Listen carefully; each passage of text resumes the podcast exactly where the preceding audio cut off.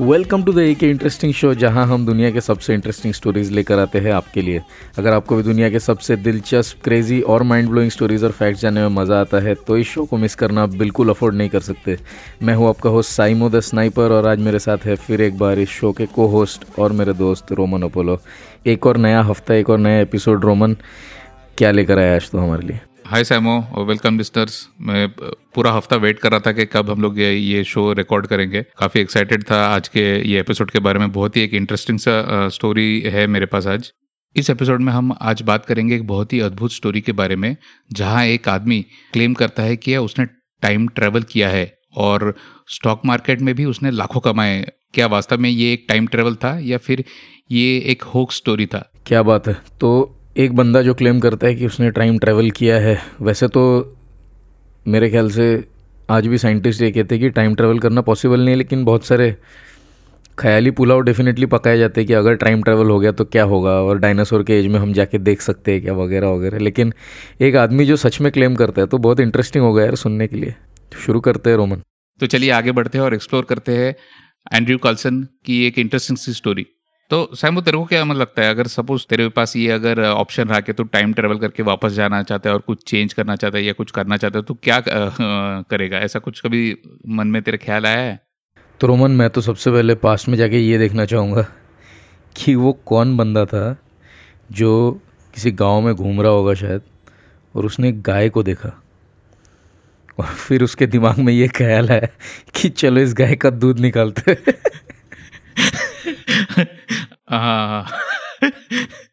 लेकिन अगर सपोज़ ये क्वेश्चन अगर आता है क्या हम लोग फ्यूचर में अगर ऑप्शन मिले फ्यूचर में जाके क्या देखना चाहेंगे? काफ़ी आंसर्स ये भी मिलेंगे कि शायद कोई लॉटरी का नंबर या फिर स्टॉक मार्केट का प्रडिक्शन या क्रिप्टो करेंसी कहाँ जाएगा?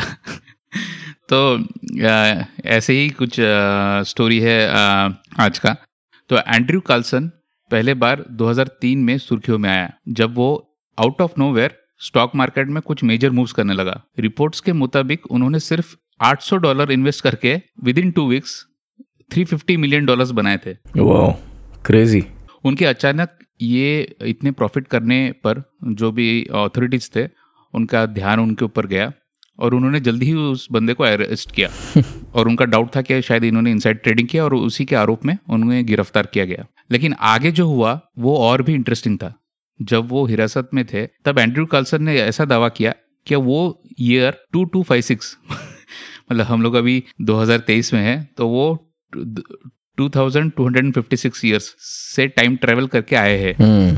मतलब करीब करीब ढाई सौ साल फ्यूचर से पीछे आए हुए हम्म। तो उन्होंने बताया कि वो शेयर मार्केट में कुछ क्विक कैश बनाना चाहते थे लेकिन अथॉरिटीज ने उन्हें पकड़ लिया था उन्होंने इन्वेस्टिगेटर्स के सामने ये भी प्रस्ताव रखा कि उन्हें अगर छोड़ दिया जाए तो बदले में वो एफबीआई को उसामा बिन लादेन कहाँ छुपे हैं, इसकी जानकारी देंगे। और इवन ये भी बताया कि मैं वो एड्स के क्योर के भी सीक्रेट बताएँगे। बेशक उनके ये दावे को ज़्यादातर लोगों ने संदेह किया, लेकिन कुछ ऐसे भी थे जो मानते थे कि जो भी कह रहा था वो सच कह रहा था। भाई, ये तो बहुत ही, यानी ज़बरदस्त है इसके क्लेम्स एकदम ही माइंड ब्लोइंग है कि अगर उसको छोड़ दिया तो मतलब क्या हुआ? फिर बाद में उसको छोड़ दिया और फिर उसने कुछ बताया इसका? इलाज इलाज। तो तो ये स्टोरी ना और भी इंटरेस्टिंग बनती जाती है। तो एफबीआई और सिक्योरिटी एंड एक्सचेंज कमीशन जो एस बोलते हैं वहाँ पे, ने कार्लसन के क्लेम पर इन्वेस्टिगेशन लॉन्च किया। वो जानना चाहते थे कि आखिर इस बंदे ने इतना एक्यूरेटली स्टॉक मार्केट को कैसे प्रेडिक्ट किया। इनिशियल इन्वेस्टिगेशन में जब एफ़ ने छानबीन की तो उन्हें कार्लसन के पास्ट के बारे में कुछ भी पता नहीं चला। कोई इन्फॉर्मेशन नहीं था उनका क्या वो कहाँ से है, कहाँ पे रहते हैं। नो रिकॉर्ड्स कोई भी रिकॉर्ड्स में उनका नाम नहीं था। लेकिन इन्वेस्टिगेशन में बाधा तब आए जब कार्लसन अचानक ही जेल से गायब हो गया। उसे हिरासत में रखा जा रहा था, लेकिन इससे पहले कि उनके ऊपर कुछ केस या चला या फर्दर इन्वेस्टिगेशन कर सके, वो गायब हो गए। ये मतलब गायब हो गया यानी वो जेल से गायब कैसे हो सकता है? वो तो लॉकअप में होगा ना। हाँ तो ऐसा कहते हैं कि वो लॉकअप से गायब हो गया बंदा। कैसे गायब हुआ किसको पता नहीं। भाई या तो ये सही में टाइम ट्रेवलर था ये तो बहुत ही पावरफुल कोई आदमी था जिसके कॉन्टेक्ट बहुत दूर तक थे। हाँ यार अभी देख जैसे ऐसे जेल से गायब होने का मतलब बहुत सारा रीजन हो सकता है हाँ। हम्म। मतलब अभी गवर्नमेंट ने इसको गायब कर दिया होगा या फिर किसी माफिया गैंग को इसका खबर आया क्या ये फ्यूचर प्रेडिक्ट कर हम्म। सकता है। तो उठा लिया होगा। अभी मतलब का, काफ़ी कुछ हो सकता है। कॉन्स्पिरसी थेरीज अपन निकाल सकते हैं ऐसे सिचुएशन करेक्ट तो जैसे ही कार्लसन गायब हो गया ना तो उसके स्पेकुलेशन और कॉन्स्पिरसी थेरीज को और भी सपोर्ट मिलने लगा। कुछ का मानना था कि वो जेल से भाग के कहीं दूसरे कंट्री में चला गया और कुछ लोगों का ये भी मानना था कि गवर्नमेंट या एलियंस ने उन्हें किडनैप किया। आ गए आ गए मेरे प्यारे एलियंस आ गए। एलियंस का एक एंगल तो हर चीज़ में आना एकदम बनता ही है। एलियंस के पास वो टेक्नोलॉजी नहीं है टाइम ट्रेवल करने वाली, इसलिए उसने उसको गायब कर दिया था। हालाँकि कई लोग ये भी स्पेकुलेट करते हैं कि एंड्रयू कल्सन की जो ये कहानी है, ये पूरा एक होक्स था, क्योंकि इस घटना के बारे में कोई भी स्ट्रांग एविडेंस नहीं मिला। और शायद ये कोई पब्लिसिटी स्टंट भी हो सकता है। कहते कि ये न्यूज़ सबसे पहले वीक वर्ल्ड न्यूज़ में पब्लिश हुई जो सटैरिकल न्यूज़ और कुछ फिक्शनल न्यूज़ छापने में फ़ेमस थी। Later same news Yahoo news पे भी पब्लिश हुई। उसके बाद ये देश विदेश के कई न्यूज़पेपर और मैगजीन्स में इसकी अ, इसका ज़िक्र हुआ। और ऐसे ही ये टाइम ट्रेवलर की न्यूज़ उस अ, समय फ़ेमस हुई थी। तो एंड्रयू कार्लसन को वास्तव में क्या हुआ? क्या वो फ्यूचर से टाइम ट्रेवल करके आए थे? या वो सिर्फ़ एक होक्स था?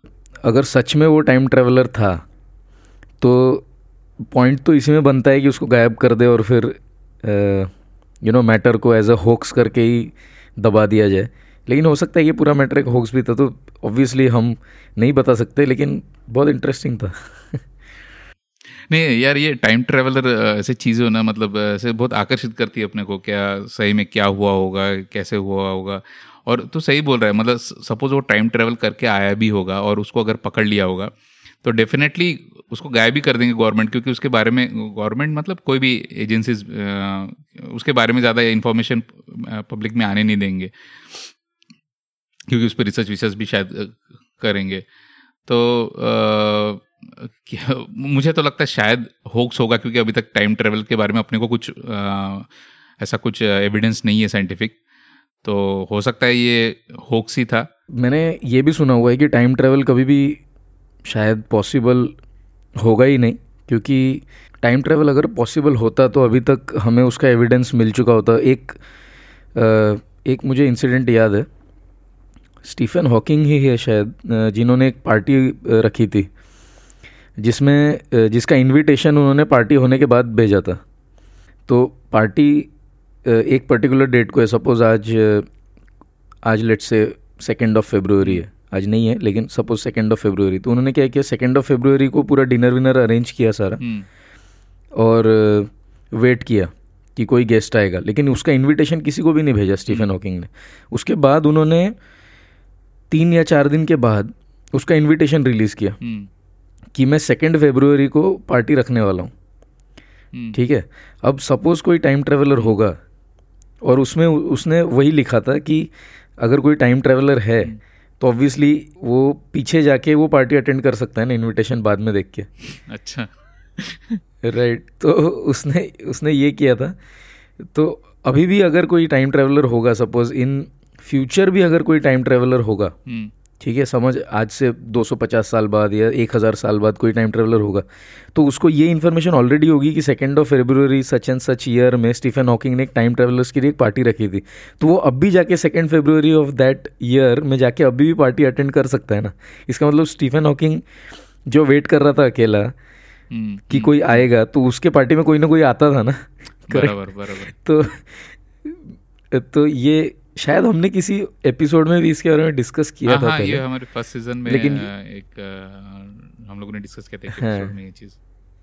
करेक्ट करेक्ट करेक्ट तो ये एक इंटरेस्टिंग पार्ट है जिससे कि अकॉर्डिंग टू स्टीफन हॉकिंग और बहुत सारे साइंटिस्ट कि कभी भी टाइम ट्रेवल शायद पॉसिबल नहीं होगा इन फ्यूचर भी।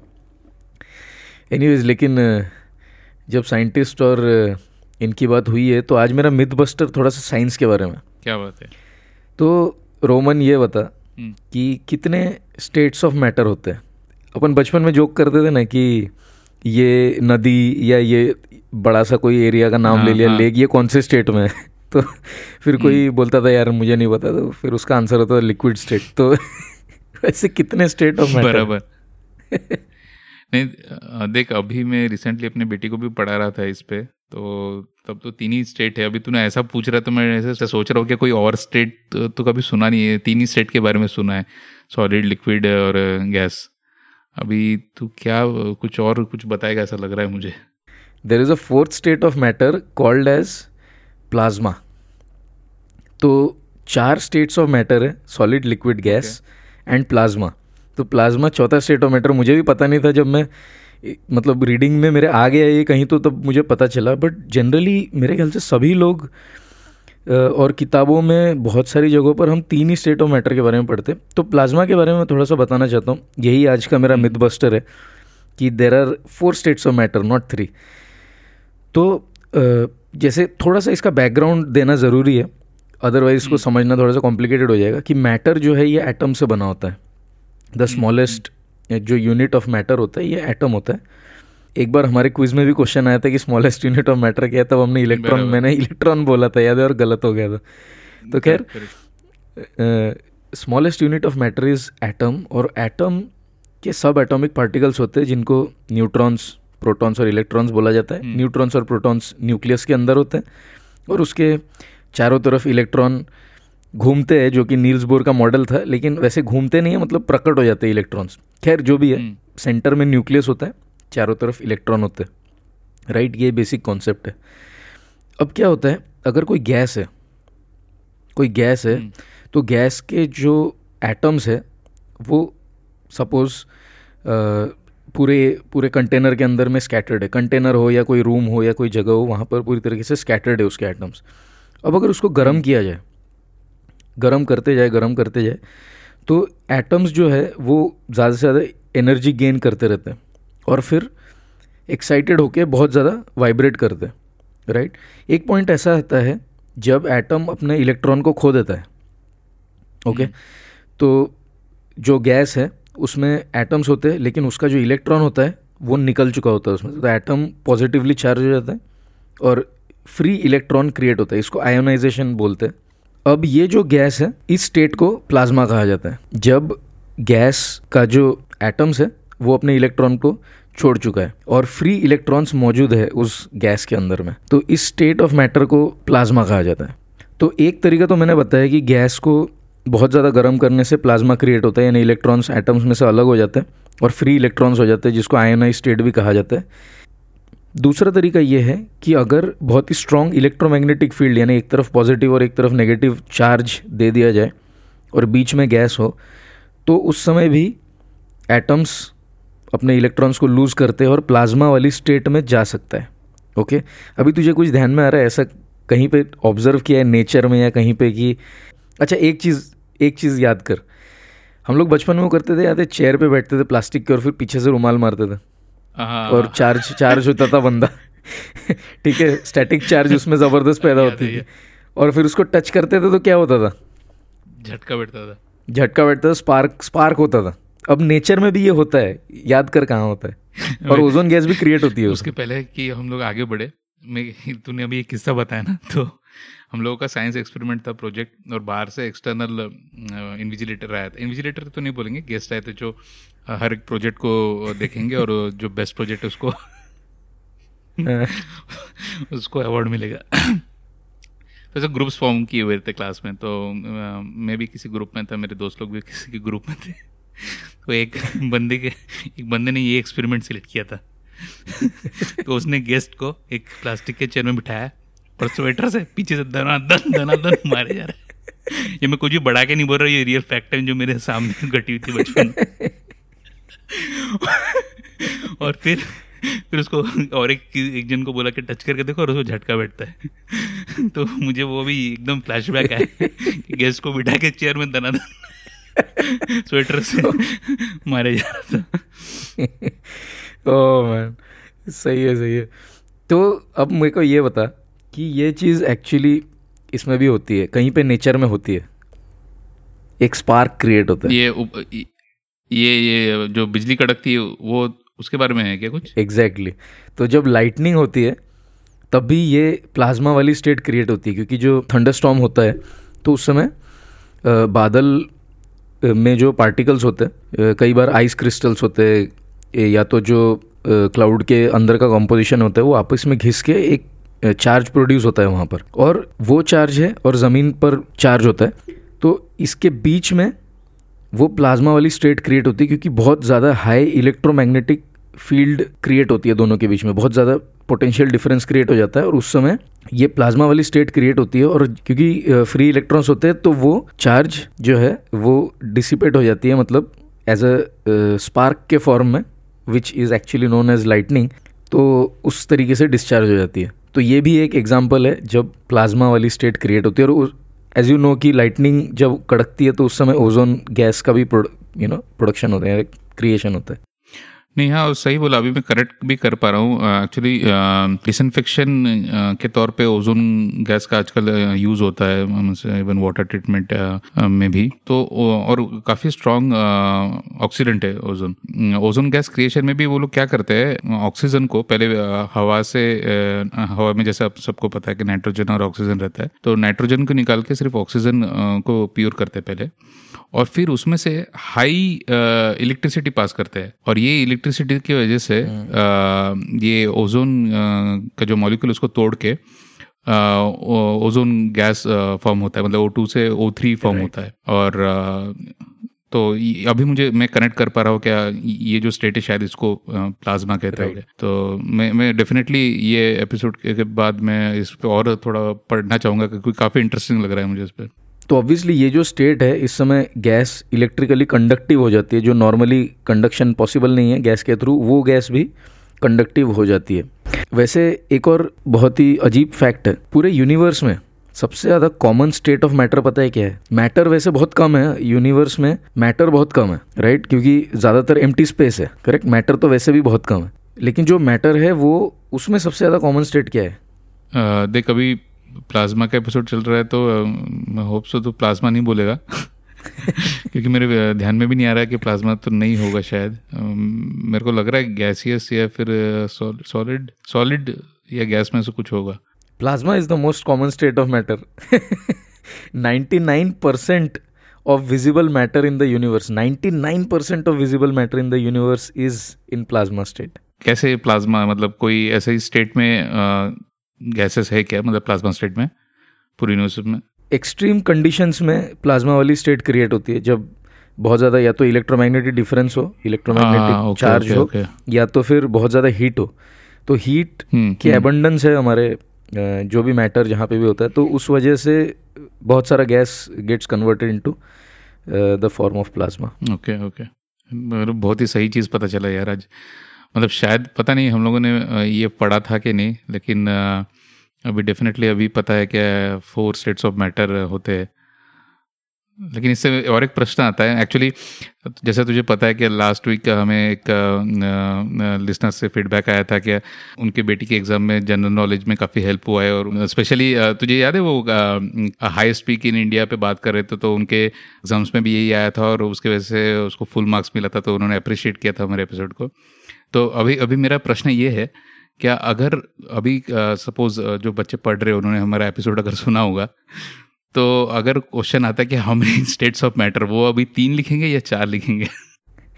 देख मैं मैं पहले तो ये बोलूँगा कि rather than getting full marks बहुत ज़्यादा इंपॉर्टेंट है कि हमारी क्यूरियोसिटी जागनी चाहिए।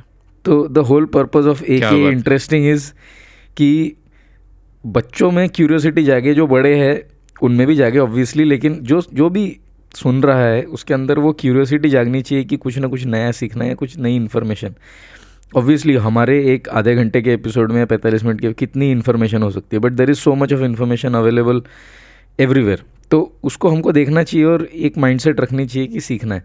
तो मैं ये कहूँगा कि definitely you can write four states of matter चाहे आंसर गलत भी हो जाए।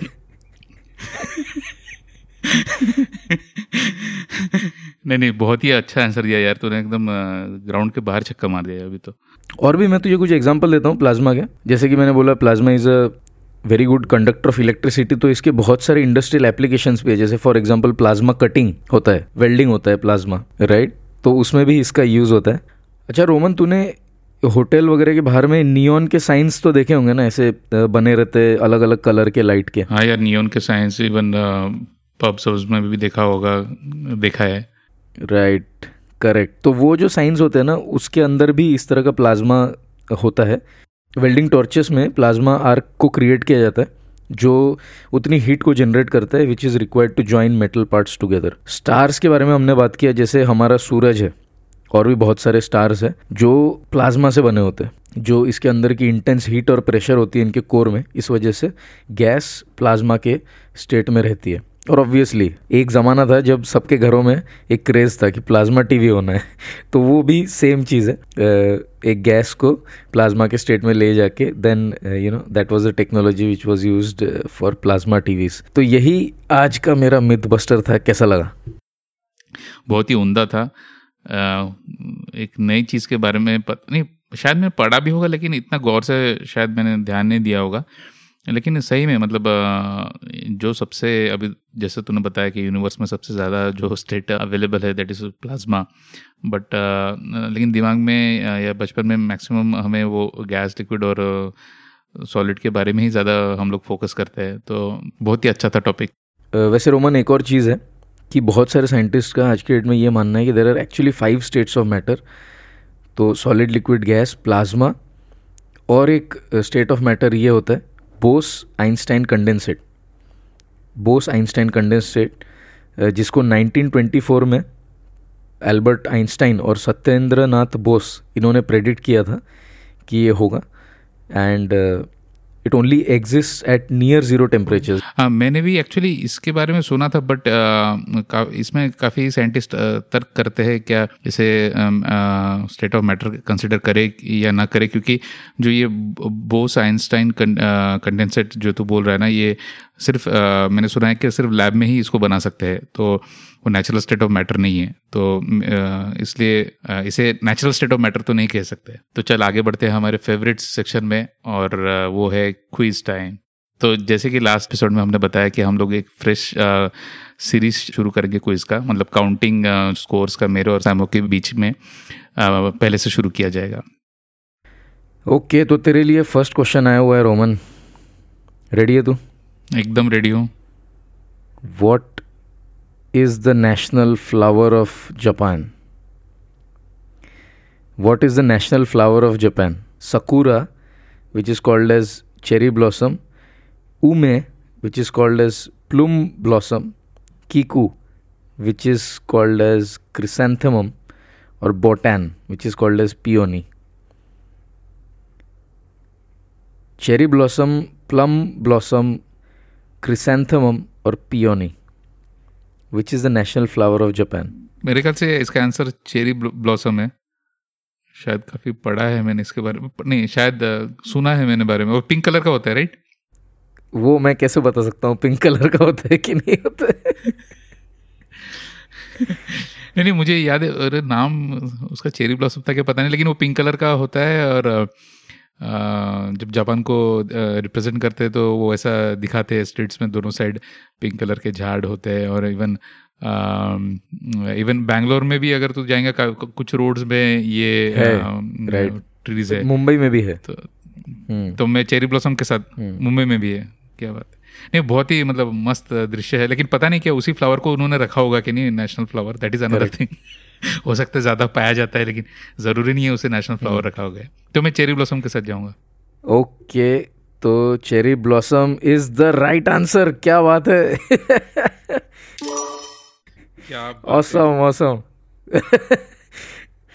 तो पहला ही क्वेश्चन करेक्ट हो गया है रोमन का। ज़बरदस्त। और जैसा कि तूने बोला कि चेरी ब्लॉसम वही पिंक कलर का फ्लावर होता है कई बार थोड़ा सा वाइटिश कलर का भी होता है। और कॉमन स्पीशीज़ है East Asia including China Korea लेकिन स्पेशली जापान में ये काफ़ी कॉमन है। और चेरी ब्लॉसम नाम का एक शू पॉलिश भी आता है जो पिंक कलर का नहीं होता है अक्सर ब्लैक कलर का होता है। तो anyways let's move on to the next question yes तो नेक्स्ट uh, क्वेश्चन बहुत ही इंटरेस्टिंग सा है uh, तेरे लिए। और uh, ये क्वेश्चन रिलेटेड टू बिछड़ना है। हमारे जो भी फ़िल्म इंडस्ट्रीज़ है तो उसमें अगर बिछड़ना होगा तो सबसे उल्लेख आता है कुंभ मेला का। तो मेरा क्वेश्चन कुंभ मेला को से रिलेटेड है। तो क्वेश्चन है, Kumbh Mela is celebrated after how many years मतलब कितने, हर कितने सालों में इस फेस्टिवल को सेलिब्रेट किया जाता है? ऑप्शन ए है वन हर साल। ऑप्शन बी है हर दो साल। ऑप्शन सी है छः साल, ऑप्शन डी है बारह साल। तो साहिबो, आपके सामने ये चार आंसर्स है। आपको चूज़ करना है, इसमें से कौन सा सही है? वो पता है मुझे कि चार में से एक चूज़ करना है। पांचवा नहीं बोल सकते। मेरे ख्याल से जितना वो बिछड़ने बिछड़ने का ड्रामा होता था ना तो छः साल में तो नहीं हो। एक दो साल तो छोड़ ही दे, हो नहीं सकता। तो इतना ड्रामा बारह साल में ही हो सकता है मेरे ख्याल से। बिछड़े और फिर दो भाई मिल गए तो बारह साल मिलेंगे बारह साल के बाद मिलेंगे तो कुछ ज़्यादा अच्छा ड्रामा होगा। तो I will go with twelve years I am actually not sure about the answer but option को देख के लग रहा है ट्वेल्व ईयर्स है। तो तेरे ऑप्शन को लॉक करता हूँ और इसको फाइंड आउट करते कि एक्चुअल आंसर क्या था। और actual answer is twelve years oh yes बहुत ही भद्दा सा लॉजिक दिया था तूने लेकिन answer is correct twelve years है और इसका जो बैकग्राउंड है क्या ये जुपिटर जो कि बृहस्पति कहते हैं हिंदी में उसका एक रिवोल्यूशन कंप्लीट होता है बारह साल में। तो उसी के बेसिस पे कुंभ मेला को सेलिब्रेट किया जाता है। One full revolution of Jupiter इसका कुंभ मेला शुरू कब हुआ था ज़रा पता कर।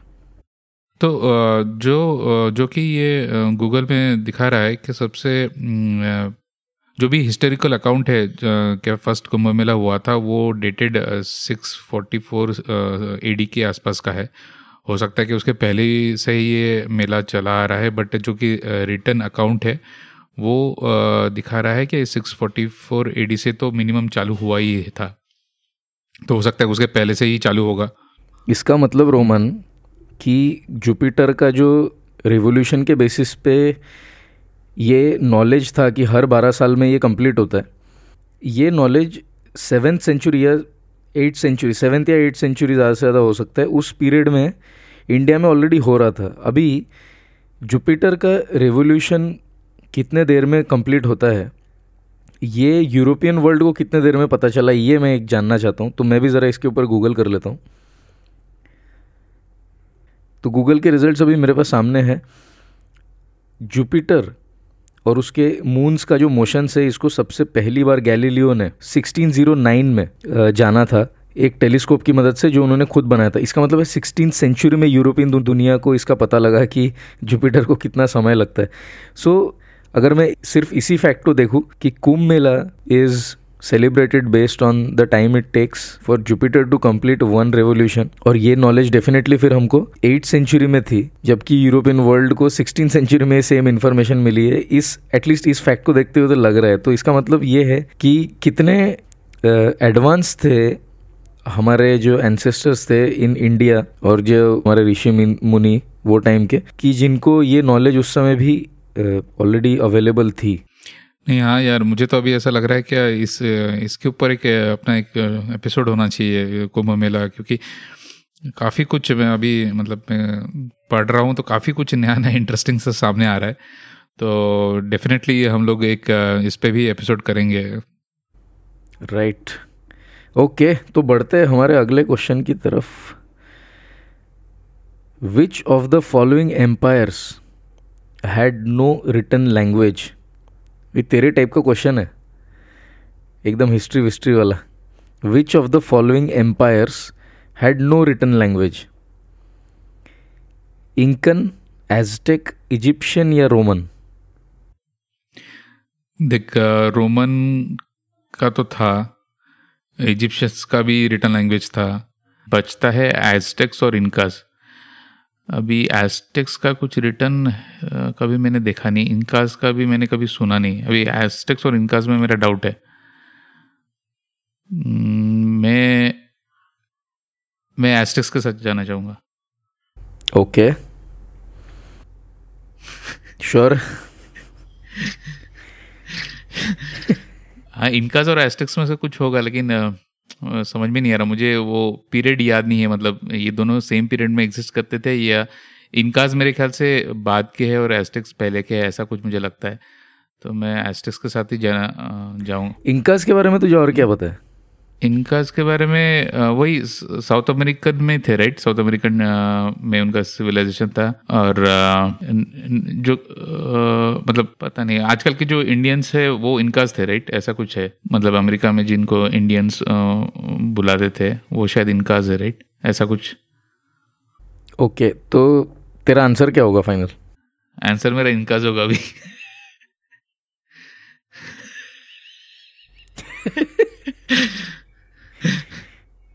चूज़ कर ले। मैं मिसगाइड भी कर सकता हूँ। नहीं इनकाज मेरे ख्याल से एस्टेक्स के बाद आए थे तो आ, मैं उम्मीद करता हूँ एटलीस्ट उन्होंने कुछ तो लिखित कुछ किया होगा। आ, अच्छा नहीं नहीं नहीं मैं मैं इनकाज के साथ जाना चाहूँगा। अभी मुझे जस्ट क्लिक हुआ क्या मायंस वगैरह तो कैलेंडर वैलेंडर भी बनाते थे। तो एस्टेक्स और मायंस सेम एरा में एग्जिस्ट करते थे तो एस्टेक्स भी डेफिनेटली कुछ ना कुछ तो लिखता होगा। तो मैं इनकास के साथ जाना चाहूँगा क्योंकि मेरे को इनकास के बारे में उतनी ज़्यादा जानकारी है नहीं। ओके okay, तेरा आंसर बिल्कुल सही है। तो इनकास का कोई रिटर्न लैंग्वेज नहीं था और इंस्टेड वो लोग एक दूसरी तरह का सिस्टम यूज़ करते थे जिसमें एक धागे के ऊपर वो लोग नोट्स बांधते थे। अच्छा। सो so, इस तरीके से वो रिकॉर्ड करते थे इन्फॉर्मेशन को कि धागों के ऊपर नॉट बाँध के वो लोग कम्युनिकेट करते थे। So Roman two out of two अभी मेरी बारी। तेरे लिए बहुत ही एकदम सिंपल सा क्वेश्चन है। आ, अभी तूने बाहुबली मूवी तो देखी होगी। हाँ देखिए वन देखी तो ये क्वेश्चन बाहुबली वन देखी है? टू नहीं देखी तूने? टू ने टू के कुछ क्लिप्स देखे वो लोगों को झाड़ के झाड़ से फेंक रहे हैं ऑल दैट दो चार क्लिप देखे। देख देख भाई लाइफ में कुछ कुछ चीज़ें इग्नोर भी करनी पड़ती है। लेकिन बाकी ओवरऑल मूवी बहुत ही अच्छी है तो चाहे तो देख सकता है। ठीक है कुछ कुछ हो सकते हैं कुछ ज़्यादा फिक्शन होगा। बट बट अगला क्वेश्चन बाहुबली मूवी पे नहीं है आ, लेकिन बाहुबली फेस्टिवल पे है। तो Bahubali festival is related to which religion option option की ज़रूरत है तुझे या फिर तो ऐसे ही बोल देगा? नहीं भाई ज़रूरत है मुझे नहीं पता है। Option A Islam. Option B Hinduism. Option C Buddhism. Option D Jainism. Bahubali festival is related to which religion Bahubali तो उसमें उसका नाम था कोई फेस्टिवल तो उसमें था नहीं मेरे ख्याल से। लेकिन मेरे ख्याल से हिंदुइज्म ही है डेफिनेटली बैंगलोर में अगर तू तुझे अगर बैंगलोर पता है तो बैंगलोर के पास में ही जो बाहुबली है उनका स्टैचू बना हुआ है उनका मंदिर है पास में ही। और उस जगह का नाम है श्रवण बेलगोला। या श्रवण बेड़गोड़ा ऐसा कुछ बोलते हैं। अच्छा। बट इसके बारे में तो मुझे पता नहीं है लेकिन मुझे लग रहा है हिंदुइज्म ही है। अफसोस के साथ बताना चाहता हूँ ये गलत जवाब है।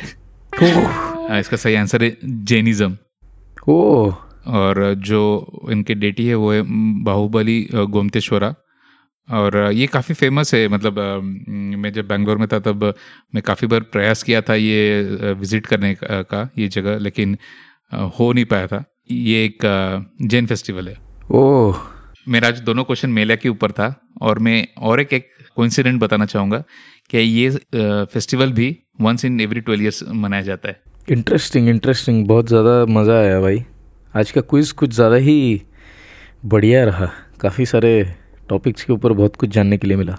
हाँ बहुत ही मज़ा आया यार आज के क्विज़ में। मतलब काफ़ी कुछ जानने को मिला। ऐसा लगता है कि सही में यार ये पहले हमें पता ही नहीं था और मतलब अभी ये एज में हमें ये सब पता चल रहा है। तो आ, मैं अपने लिसनर्स को भी बोलना चाहूँगा कि जो भी आप अपने रिलेटिव्स आप अपने किड्स सबको ये सुना सकते हैं। मतलब हम लोग तो स्क्रीनिंग विनिंग करते ही है। वो रील्स वील्स ना देख के अगर आप ये सब सुने तो मेरे ख्याल से काफ़ी इन्फॉर्मेशन गैदर करेंगे और काफ़ी मज़ेदार और इंटरेस्टिंग सी चीज़ें आपको पता चलेगी। This podcast was created on Hubhopper Studio. If you wish to start your own podcast for free, visit www.hubhopperstudio.com. Hubhopper is India's leading podcast creation platform. Start your podcast with Hubhopper Studio and get your voice heard across platforms like Spotify, Ghana, Google Podcasts, Wink Music, and more. Click on the link in the episode description or visit www.hubhopperstudio.com. The download link is mentioned in the episode description. You can go ahead and please click on that. तो आज के लिए बस इतना ही था मिलते हैं अगले एपिसोड में तब तक अपना ख्याल रखिए